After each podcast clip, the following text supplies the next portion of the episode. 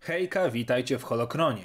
Dziś poznamy ciekawą postać Mistrza Jedi, który jest jedynym udokumentowanym przypadkiem, w którym klon Mistrza Jedi, mimo szaleństwa, potrafił względnie korzystać z mocy. Poznajcie Mistrza imieniem Joras Sabaf. Urodzony w stolicy planety Bortras w mieście Reidkas, żył w ostatnim stuleciu panowania Republiki Galaktycznej. Od momentu urodzenia, czyli na 70 lat przed bitwą o Jawin, było wiadomo, że Joras był potężny w mocy. Nie został jednak od razu sprowadzony do zakonu, a jego surowa potęga została odkryta dopiero z czasem. Gdy dołączył do zakonu na Corsent, stało się to na specjalnych, wyjątkowych warunkach, mimo przekroczenia wieku 13 lat. Szybko odkrył w sobie nowe zainteresowania i tak w wieku 17 lat zaczął dodatkowo uczyć się na Uniwersytecie Mirnik. Po skończeniu szkolenia udał się do świątyni Jedi na Kamparasie, miejscu gdzie przebywało wielu uczonych Jedi, by dalej pogłębiać swoją wiedzę. Otrzymał tu status prywatnego studenta. Na uniwersytecie spędził kolejne dwa lata. Na 44 lata przed rokiem zerowym nasz bohater otrzymał rangę rycerza Jedi. Sam natomiast zdecydował się, że jego dalszą ścieżką będzie specjalizacja konsula Jedi. Prowadzić go miała chęć dialogu, dyplomacji oraz medytacji, aniżeli używania przemocy czy otwartej walki. Spełniał się w tej roli doskonale. Na usługach Republiki gasił potencjalne konflikty i prowadził ciężkie negocjacje. Był także członkiem demilitaryzacyjnej grupy działającej na Ando. W międzyczasie stawał się coraz bliższym znajomym pewnego ambitnego senatora imieniem Palpatine.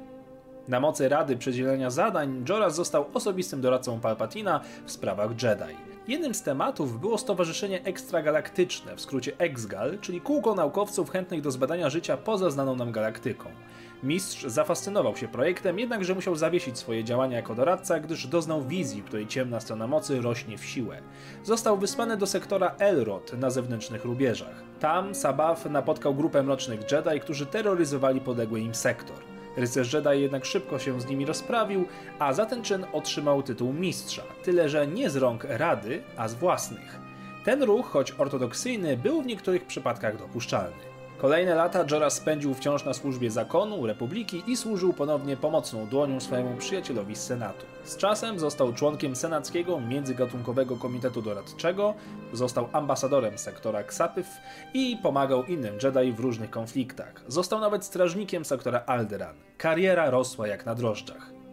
Mistrz doczekał się również swojego padawana, ludzkiej kobiety imieniem Lorana Ginsler, którą trenował w dość surowy sposób. Jego filozofia, w której istoty nieobdarzone umiejętnościami kontrolowania mocy były traktowane przez niego jako słabszy sort, przerażały padawankę.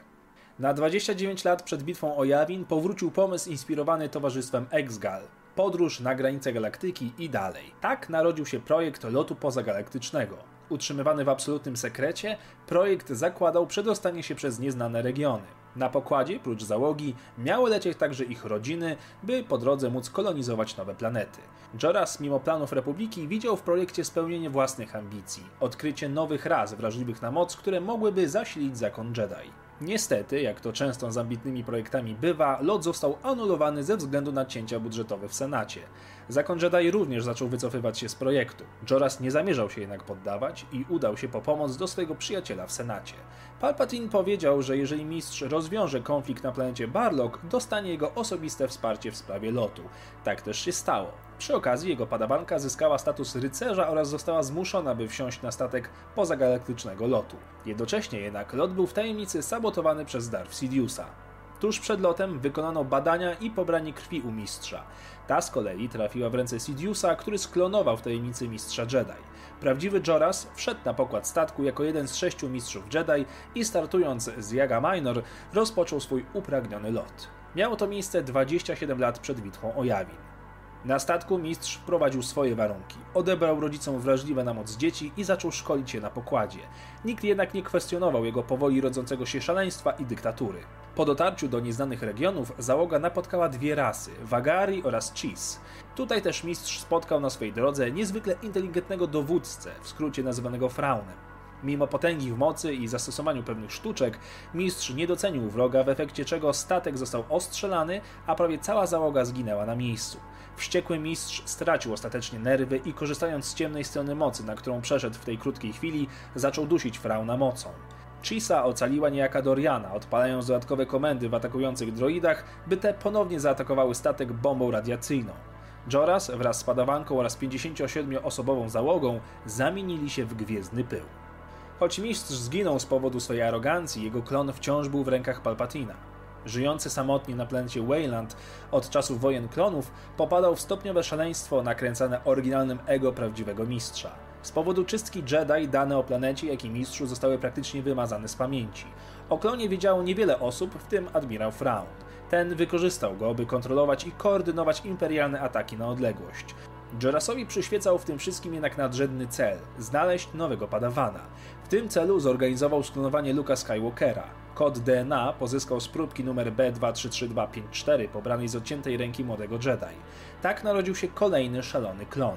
Nie pożył jednak zbyt długo, bo na planetę przybyła ekipa z prawdziwym Skywalkerem oraz Marą Jade, która ostatecznie zabiła klona i wypełniła swój ostatni rozkaz jako ręka Imperatora. Chwilę później ostrze miecza Mary przebiło również pierś szalonego mistrza Jedi, którego pochłonęła potężna eksplozja ciemnej strony mocy. Dzięki za oglądanie dzisiejszego odcinka, dajcie znać o czym zrobić kolejne i koniecznie zobaczcie inne odcinki i wbijajcie na oficjalny fanpage. Niech moc będzie z Wami.